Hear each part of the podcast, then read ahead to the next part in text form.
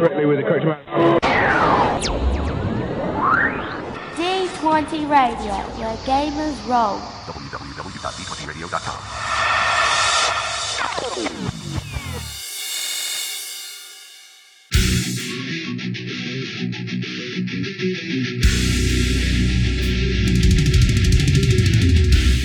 Welcome to Me and Steve Talk RPGs, a podcast where me and my friend Steve try and help you get the most out of your role playing game experience.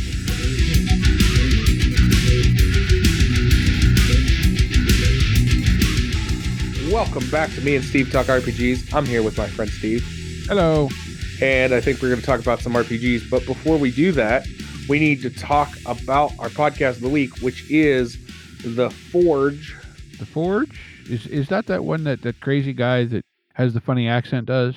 Yeah, the guy from New Zealand. He's going to get you on Messenger. I, don't- I don't care.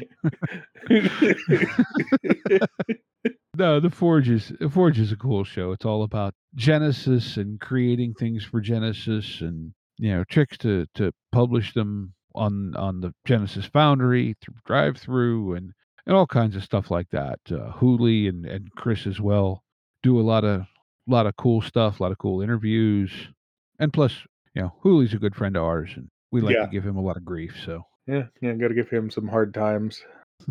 But uh, yeah, check out the Foundry or the uh, check out the well, both. Check out the Forge and the Foundry.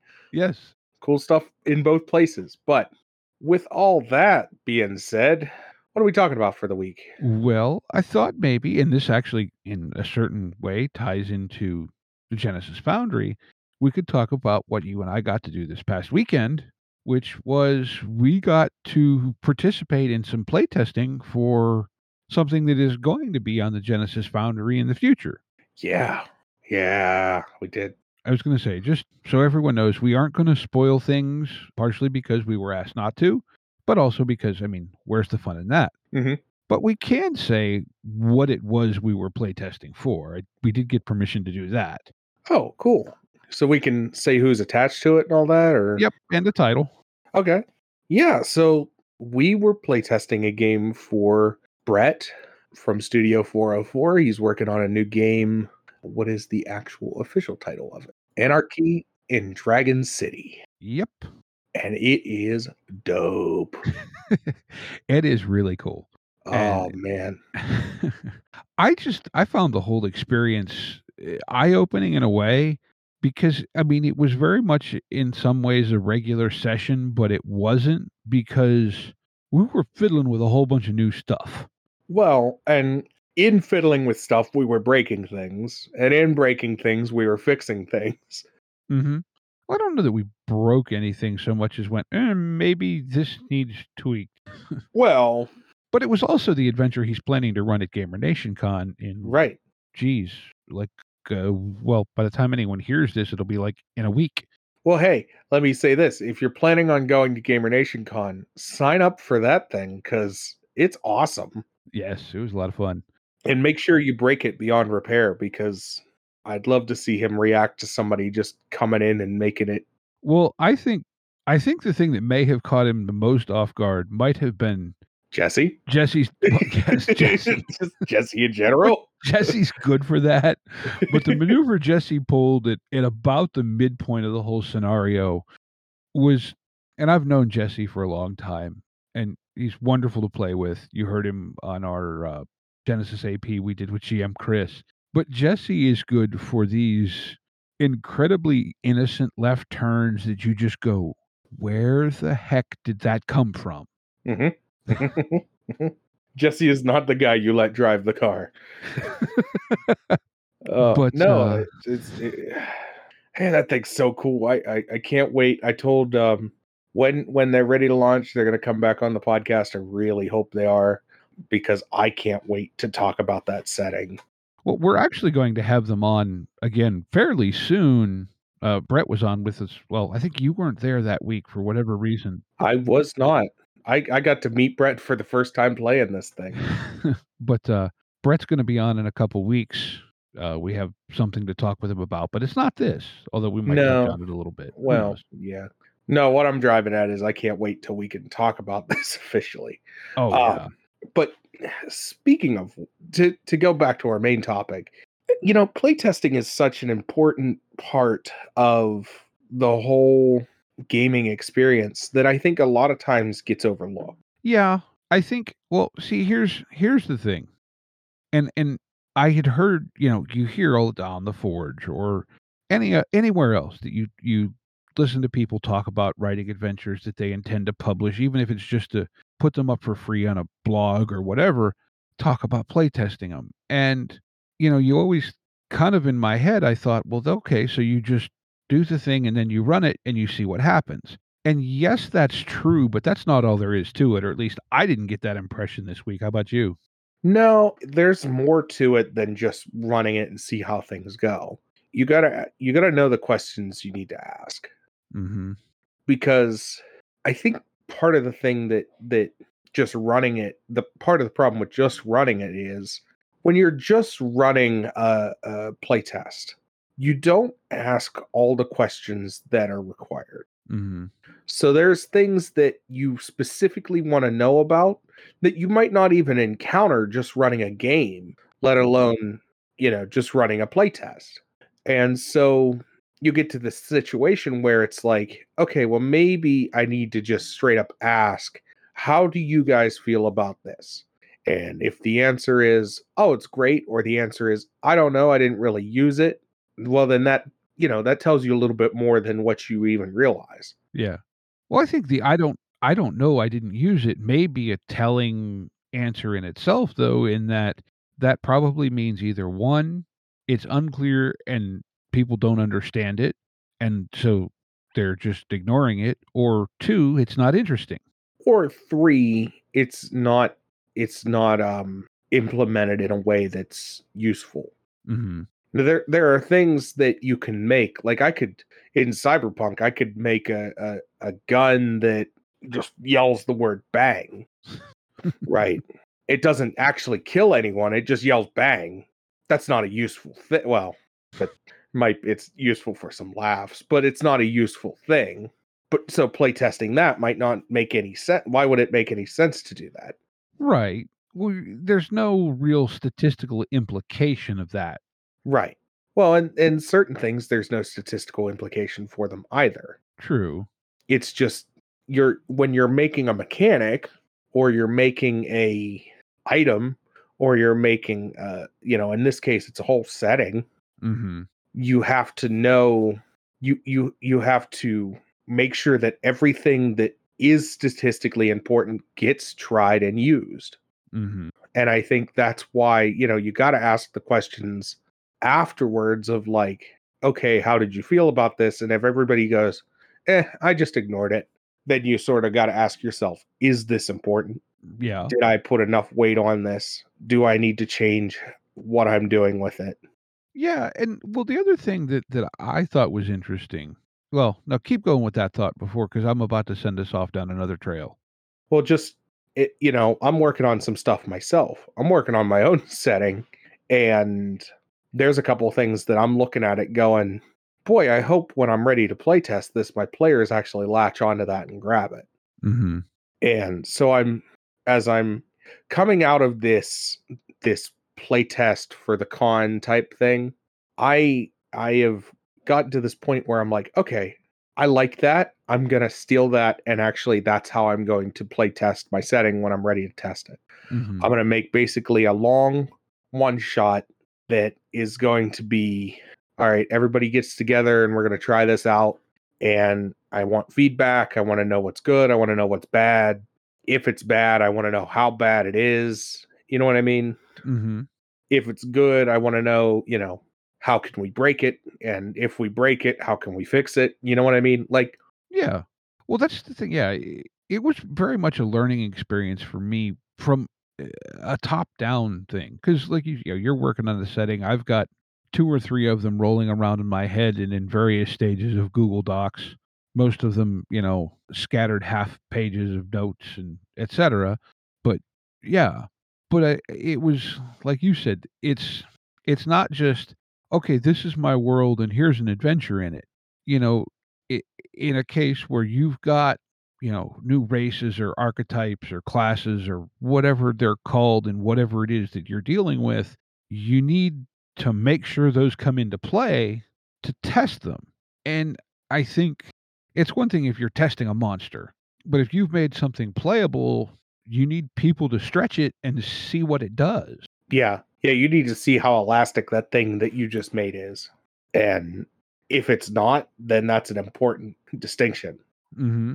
right? Like if you learn that the thing you just made is not elastic at all, oh, well, that changes everything. Or it changes nothing. If you planned on it not being elastic, that's great. Yeah. Well, no, and I guess too the other thing that comes, you know, a lot of people talk about with playtest is balance. Yeah, balance is balance is a thing that in my mind, balance is one of those things that is going to the the only way you're going to get balance is with time. Like you could play test till you're blue in the face. You're never going to find balance because every player does things a little bit differently. True.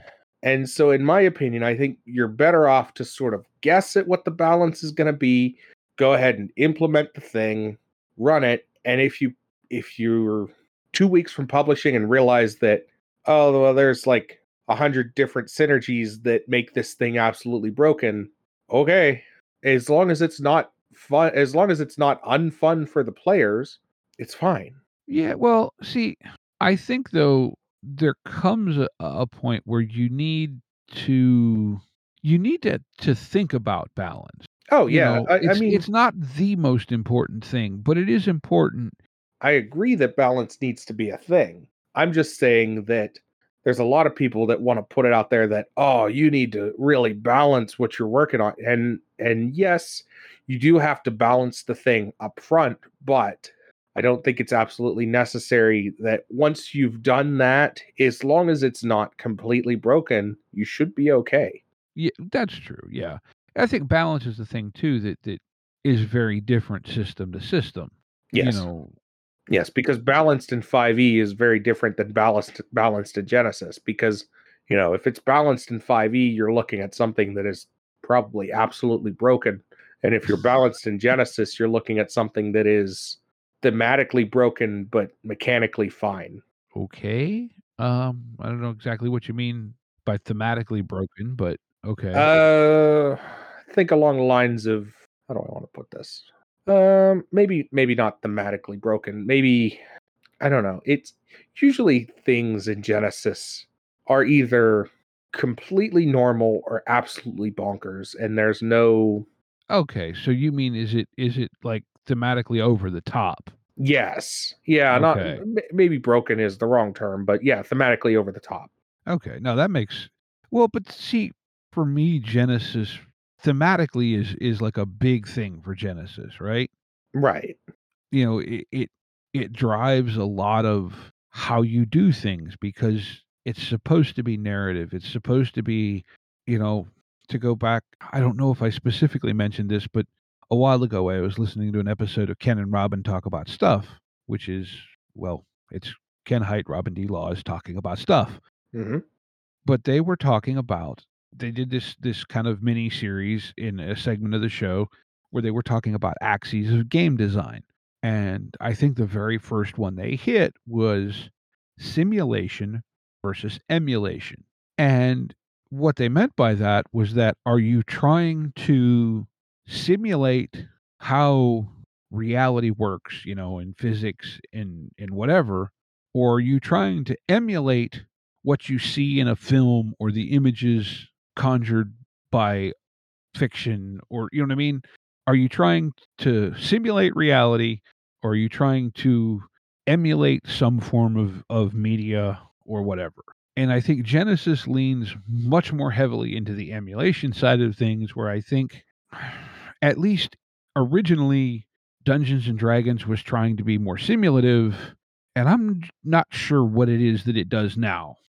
Like It's a little mix. Eh, it- it's it's it's a weird animal and I don't want to bag on it because I know a lot of people love it and I've thought about this a lot in the last couple weeks and it's kind of like man I don't particularly like it but I think it's more because at least right now I don't want to play the type of game that it's good at Yeah, I, I, I, I'd be down to play the type of game that it's good at. I'd be down to play a heroic fantasy game, but I just don't necessarily want to play it in that system. So that's fair too. I mean, it also could just be I've seen enough of it is everywhere, and I have this sort of weird thing where I avoid things that are popular sometimes just because, like at this point, it's become sort of a what do you want to say, a running joke. I have never stepped foot at a Starbucks. To my knowledge, I've never had a Starbucks product. And so at this point, I keep it that way just because it makes people look at me funny. I mean, you know, it's it's not like I have some grand moral objection or anything like that. It's just, well, I haven't, and that sort of makes me feel unique in some little tiny insignificant way. Yeah, you know, that's the that's I, I don't know. I don't want to get into bagging on D and D. I, I think, like I said, I think I I could I would be down for a heroic fantasy game, just probably not in that system. just just that system isn't doing it for me anymore. I've tried it. I've I've tried too many other systems that work better that make me just sort of go, nah, I'm good. Yeah, no, I, If, I yeah, if there was a new edition, I would try it just to say I tried it and probably yes. it and called it a day. Like, I mean, we were just talking about, um, well, no, not, we weren't just talking about, I don't know why my brain went Robin D. Laws and Russ Morrissey, but, you know, Russ put out, um, Level up. level. Yeah. Why am I having brain melt today? But no, Did Russ, you have enough coffee? no, I did not. Well, there you go. Yeah, I, I I woke up late. I didn't have enough coffee. I've had a weird day. But no, um Russ Morrissey put out Level Up, and I'd be down to try that. I think that adds a cool complication to it. hmm But yeah, it's just I don't I'm not, you know, like I said, everybody everybody has their thing that they like. You like 5e, that's great. I'm glad. And honestly, I know we we used to do a lot more of it, but stick around. We will keep giving out good advice for playing games and stuff. So, you know, Yeah. Well, um but to go back to where we got into this, I think in a simulationist game, such as I think that's still where 5e's design system is based. I think balance is more important there than it is in an emulation game. Because I think part of it is that the systems cause you to think differently as a player. And so in an emulation game, you're trying to do this thing. Where in a simulation game, your brain goes to how can I make big numbers? Does that make sense? Yeah, it does. It makes a lot of sense. and I think I think one of the things with a simulation game as well is your brain kind of roots itself in a more realistic expectation. Mm-hmm. But I, I think your brain roots itself in a more realistic expectation. You expect reality in a in a simulation style game to react well the way reality does normally. Mm-hmm. And in an emulation style game, that kind of goes out the window. Right, right. And so I think to try and tie it back around, and I may be making mental leaps that only my brain makes right now, but this is where I think playtesting is important because for a simulation game, you need to know that you have the numbers right.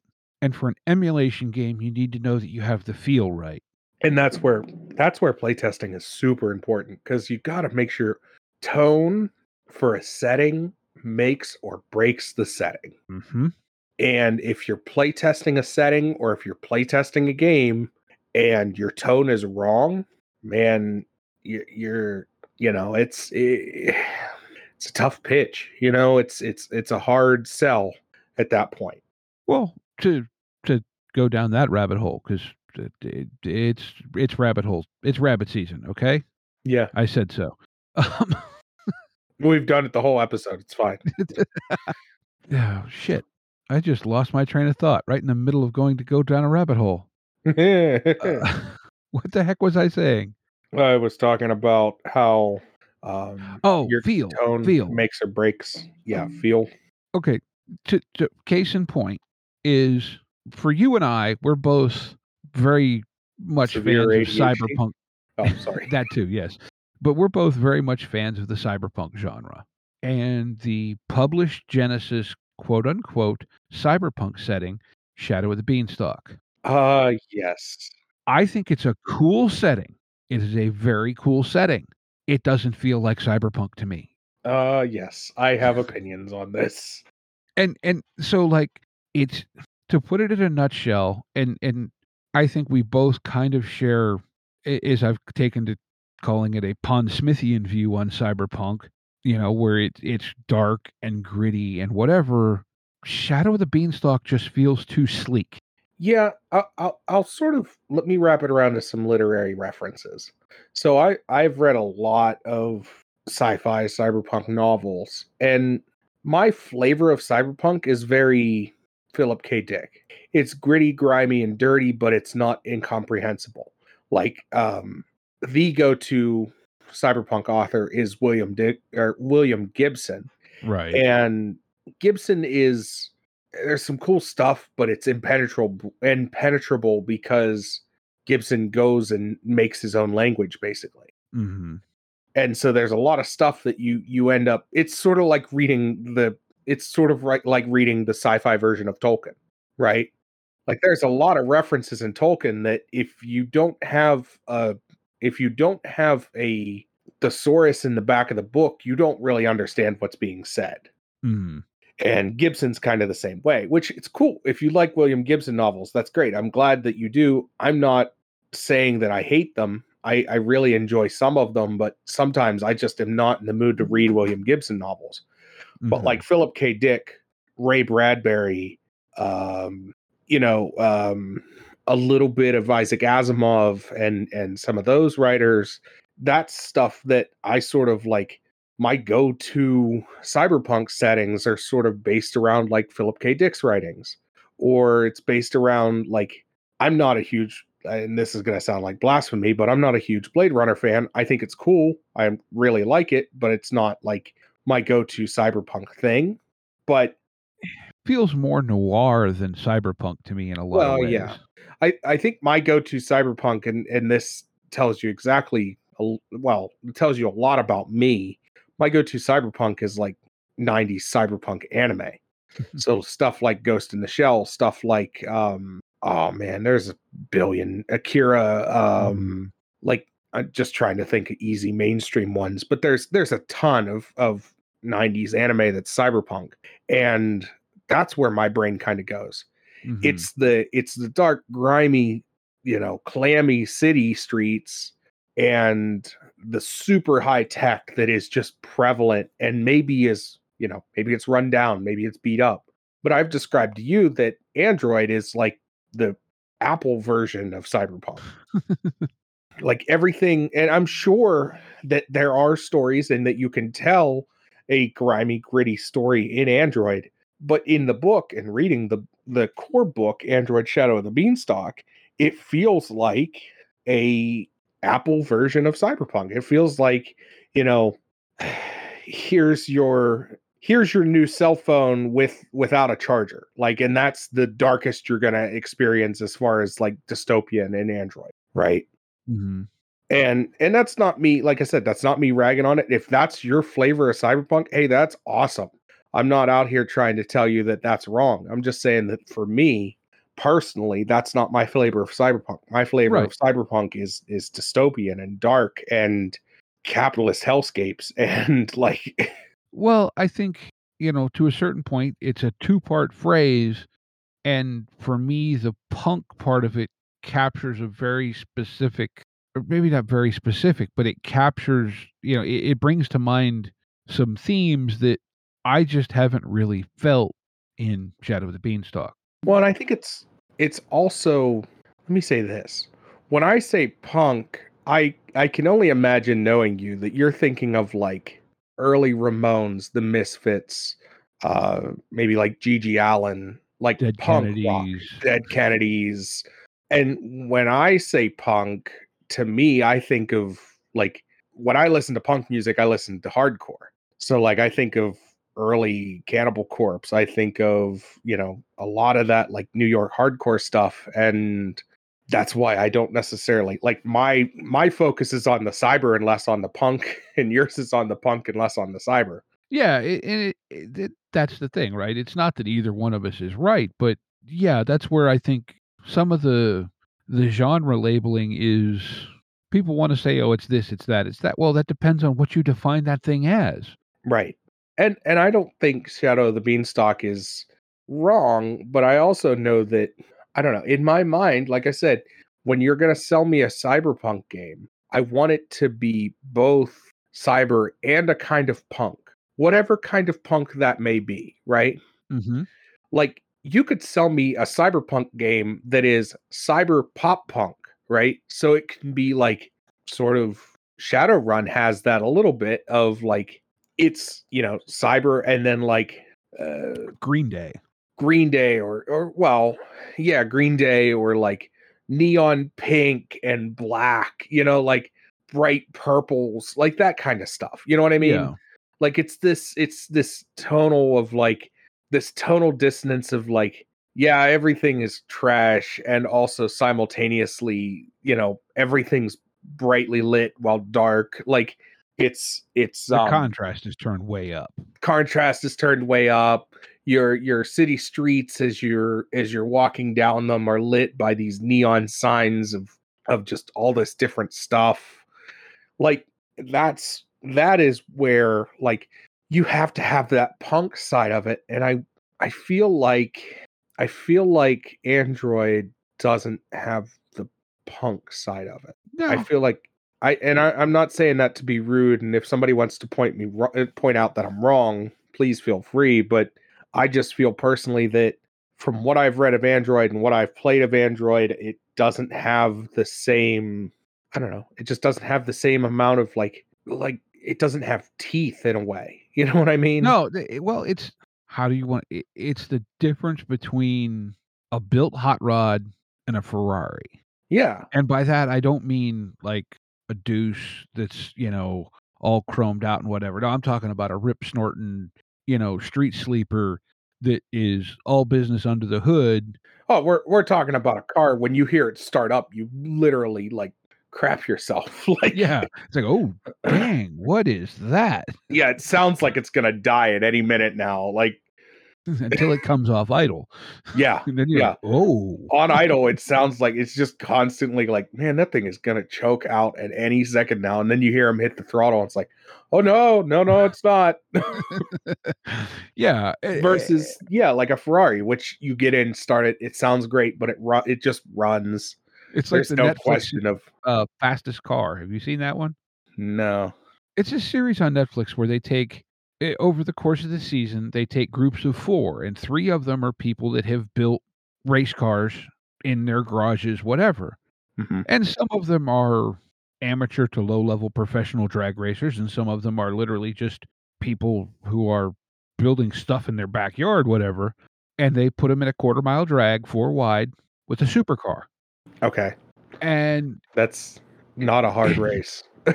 actually it's it's more interesting than you'd think really? yes Because I would uh, usually. Hmm, okay, I'm, I'm just gonna It's a stock supercar, though. That is yeah, usually those supercars aren't very good at drag racing. Mm, I mean, a lot of them have launch controls. I mean, we're talking like McLarens and Yeah, but even uh, the.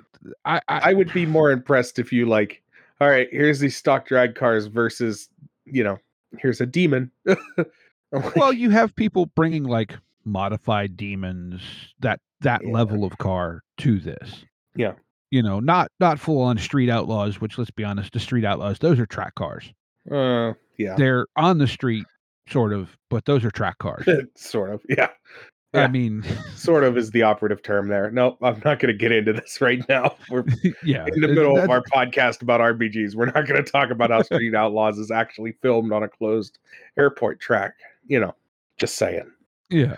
But anyway, um, Yeah, so to circle back into the playtesting, like I said, you're you're trying to make sure you're conveying the feel with all this stuff you've written that you're trying to convey, and that's oh that's yeah, the that's thing right. that's We were talking tough. about playtesting. Yes, we were. You know, no, that and- is tough. It, it- I agree with you. It's hard to make sure you're portraying the right feel and portraying the right, you know, and that's why you're trying to play test it, in my opinion. I think that's why you would like because in a vacuum you can sit and write something and in your own head you're like yeah this has this feel to it you could ask somebody and then the problem is is if you ask somebody and say hey does this feel like this well that puts their that puts the thought in their head right Mm-hmm. and now they're like oh yeah i can see where you're coming from with that but if you're playtesting something and you're just like all right we're going to sit down and play it and you don't really say any like maybe you send out a document that lays out what the setting is but you don't really say anything about anything about it that lets the players figure out and be like when you're done they're like oh man i really like the tone it was very dark and gritty well it wasn't supposed to be dark and gritty it was supposed to be silly and goofy like right. you know, or vice versa. And so it, it sort of gets to that point where you're like, okay, well, now I know that I need to change this, that, or the other thing because the tone's not coming across the way I want it to, or the tone is coming across exactly how I want it to. Yeah. Yeah. Well, and then, you know, and I think at this stage, you know, uh, uh, Brett and and they're they're very early on kind of in their playtesting thing, Mm-hmm. but I think, you know, and this is going from stuff I've heard elsewhere, you know, another thing that's important to do if you're looking to publish is get it playtested by people that aren't you Mm-hmm. because Let somebody Again- else run it. Let somebody else. Yeah. because like you just said you know what you want to convey with it so the way you present the information you've written may you know it's it's going to be different most likely than you know if i write something and hand it to you you're going to read it different than i would read it Right. Well, and that's I've talked before about just a weird tangent, but I've talked before about why I like asking my players what happened last session. Yeah but that's actually that's a perfect illustration of what i was saying Yeah. It's it's the well, what happened last session? Well, now you get to know what they focused on, not necessarily what you were focused on. mm-hmm And by handing the game to somebody, and you could absolutely, and and this is something I'll say, and this is something I'll probably do when I play test it. I'm gonna hand my game to somebody and be like, okay, here's this, and when you're looking for players, I want to be one of the players. And then you get to sit there and experience how they ran it differently than you and how the other players are reacting. And you know, you obviously you don't want to do anything silly like make yourself the most powerful player in the world. Make yourself an average, you know, or what you feel to be an average character. And if that's not average amongst the players, well, now you know you have to change some character stuff, right? Like, Mhm. or watch how the other players do their thing. Being in the room while they're playing the game is super important for for the creator and writer. If you're if you're doing it all by yourself like i am or like you know other people have done it's very important that you sit and and know not just what the not just what the gm is doing different from how you run it but like knowing how the players are running it different than your players right? Well, you get to see how they react to what you did. I think ideally to do that, it'd be fun to do that where, I mean, obviously you're probably going to include the GM in on it, but where the other players don't know that it was your thing. Oh yeah. Yeah, I think that's exactly what you have to do. I think you go, "Hey, I made this thing. Can you run it for me? But don't tell anybody else that, you know, I made this thing. Just be like you found this thing and you wanted to run it." Mm-hmm. And it's it's cool. It's it's I just, I like I said, the, the experience was neat because it was it was interesting watching and going, okay, this thing, and the other thing that that I noticed that Brett did is we were playing with pre-gens, which I again because you're testing out these different facets, that was important because by making pre-gens, he could focus what your options were to try and get you to use certain things or whatever. Right. Well, I I will say this by by using pregens, and this is just a fact, and and this is something that you got to keep in mind when you're playtesting. What it allows for is you can keep a little bit of your information more locked down by not letting your players build a character. You're not putting out as much like keep in mind you're playtesting this and who you're playtesting with you really need to be able to either you need to be able to trust them because not that I'm saying anybody would do anything nefarious, but it's happened. Mm-hmm. And the more information that you put out, the easier it is for information to leak. You know what I mean? Whether it be a big project or a little project. I think that goes too, though, to what stages you're at in playtesting, because at some point, I think you do need to open creation up, like character creation up to eyes other than your own, because that'll maybe help you find those breaking synergies, like you mentioned a while back, you know, six tangents ago, that, that you just didn't see. Yes, but also I think you could do that. I think you can do that safely. Whereas playtesting, ideally, you're doing it with strangers. Fair. I think you could do that with with with trusted people, and you know, hey, it's you know, I trust you. I know that you're the only person that has a copy of this. So if this gets out, you know, you're not you're a number one person I'm coming to. and so that's a little bit like versus there's seven people in a room playing a game. Well, who leaked the game? Uh I don't know. There's only seven of you. I have to figure out, well, but what about the group before that? You know what I mean? Because you're Yeah. not just play testing once. I, I, I, if you if you only play test once, that you're you're probably making a mistake. More than likely making a mistake by just play testing once. I don't think once isn't to you know to go scientific method on it. Once is not a sample size. No. If you do it once and it goes catastrophically wrong, you know you have something you probably need to fix. If you do it once and it all goes right, that You probably just means you didn't find the problem. Yeah. Well, yeah. Fix it till it's broken. but yeah, I, I ideally you're running it more than once, and you're probably running it with different groups each time. Yeah. Because I don't think anybody wants to run the same scenario 15 times. No, that gets into where despite how you may want to do it, meta knowledge is going to seep in. Yeah. Eh, That's just the way thing, yeah, that's the way the human mind works. Right.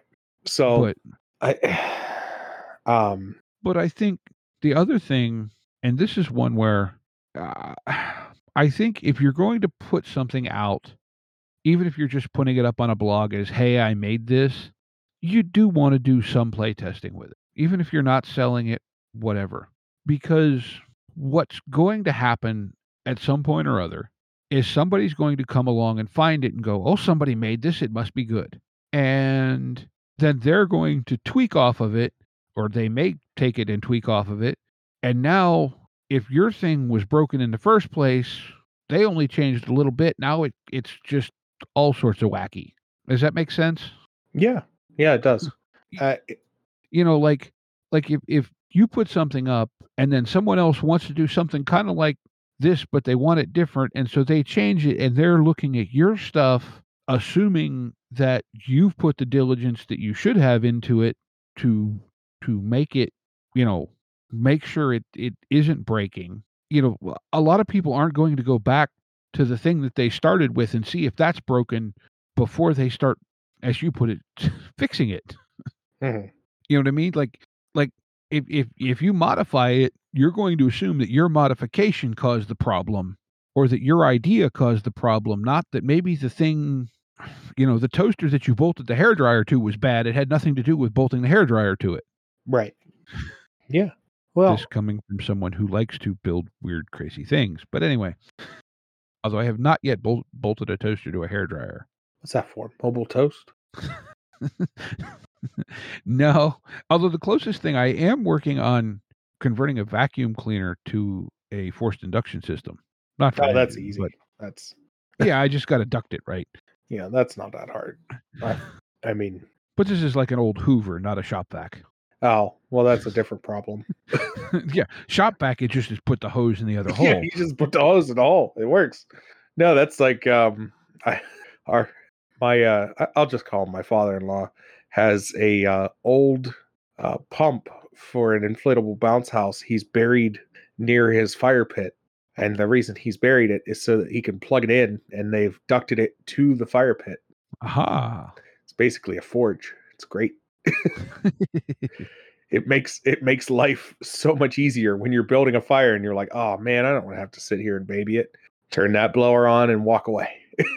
Come That's back. a you- lot of air too. yeah, yeah, and you could have you you have and will melt everything. we were. Is Uh, that why you never have eyebrows? oh yeah. Uh-huh. no, uh, we were we were making hot dogs and like s'mores the one night because the kids wanted some s'mores. He'd stuck the fork in the fire and turned the blower on, not even thinking about it. There was no fork left. uh, there was a puddle of aluminum in the bottom of the fire pit, Oh my. but yeah, That is a playtesting fail right there, folks. yeah, no, it's a it's a success. Well, it was fun. It was it worked in a way.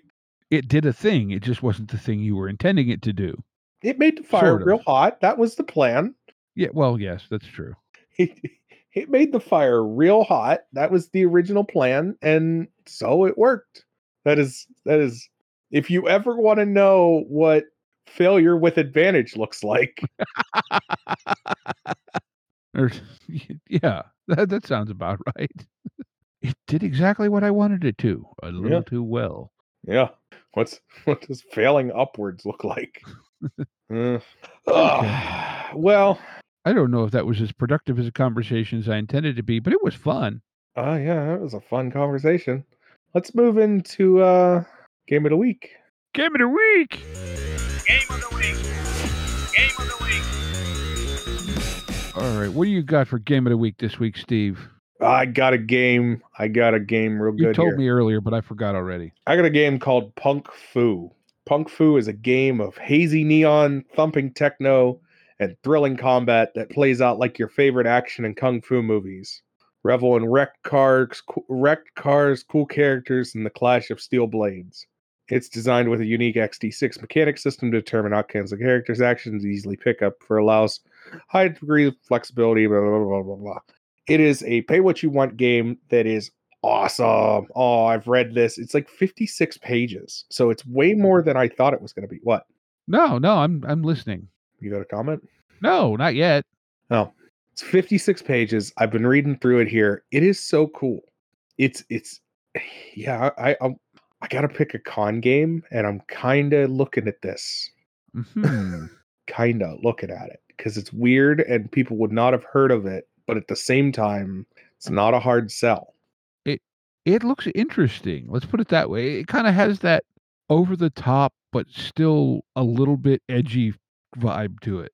it's yeah it's got that like the main cover art is a guy with a mohawk who's smoking a cigarette holding a big katana and a hawaiian shirt and shorts and sandals like it tells you everything right there there's not much more you need to know but yeah it's that's a cool one um definitely one to check out All right. Well, I have one that it's not pay what you want. The price on DriveThru is all of 50 cents. However, in bold print at the very top of the listing, it tells you, and I quote, you can download the full you can download the full PDF for free by clicking on the publisher preview. But if you'd like to support creator's work, you could by purchasing the product, you'll also receive nine full nine form fillable character cards. So what this game is is a game called Goblin Gangsters, and it's it's a one-page RPG, but he cheated because it's both sides of one page. So technically two pages, but eh it's one page it's like you know, imagine a world similar to our own, except that creatures of myth and fantasy, fantasy live openly among us. Elven celebrities, you know, xenophobic dwarves, blah blah blah, and and so the goblins are an organized crime faction, and you know, it's just again, eh, I don't know that I I might consider it for a con thing. I already have something in mind there, but you know, it's a little one page quick thing. Um, oh, looks like Rick Hershey did the art for it. You know, what art there is, it's not a lot, but still cute little looking thing. And it's, uh, yeah, it's Goblins as Organized Crime, which I think could be endless amounts of fun. yeah that sounds like a blast you know, your ambitious soldiers of the Red Fang family made goblins who have demonstrated their skill and loyalty and now seek further promotion. Fortunately, Don Big Nose has just a job for you. and apparently, it is the canonical prequel to another game that I had not noticed called The Gobfather, which, uh, by the same author. Now, the PDF of that one's going to set you back a whopping $3. Actually, not quite $3. And that's 23 pages. Mm. Um, you know, but it's, yeah, it's modern day urban fantasy. Cro- I'm sorry. It just, oh, and that's for Savage Worlds. Oh, cool. Oh, geez. Okay. So Goblin Gangsters is just a one pager, but The Gobfather is technically a Savage World setting. Very nice. Okay. I'm going to have to get these just because, probably. Because this just, I'm sorry. oh, gosh. Eh, Did you look at the, the listing for The Gobfather? No, I did not. Okay. Call it up and just read the last paragraph because it, it, it I think it tells you everything you need to know about the writer's approach to the game. Need a link? Oh. Bringing it up now. Sorry. Second half of the book contains.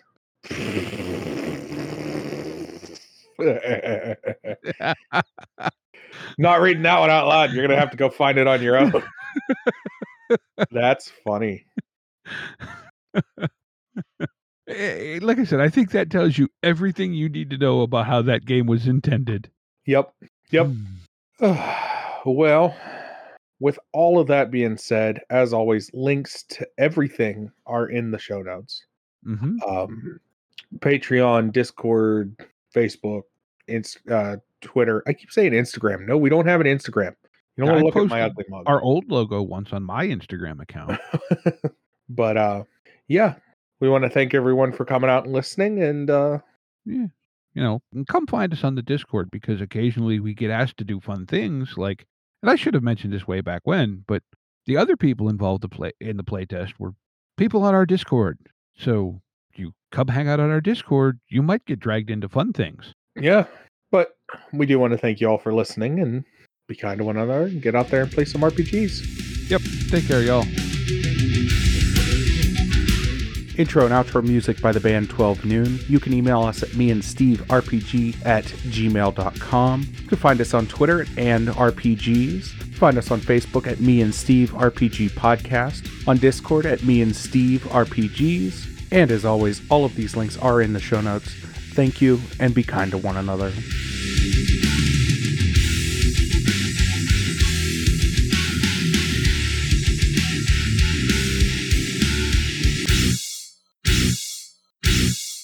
For the cigar? Cigar, 20 bucks, dog. You gotta go down the street to the store and buy that.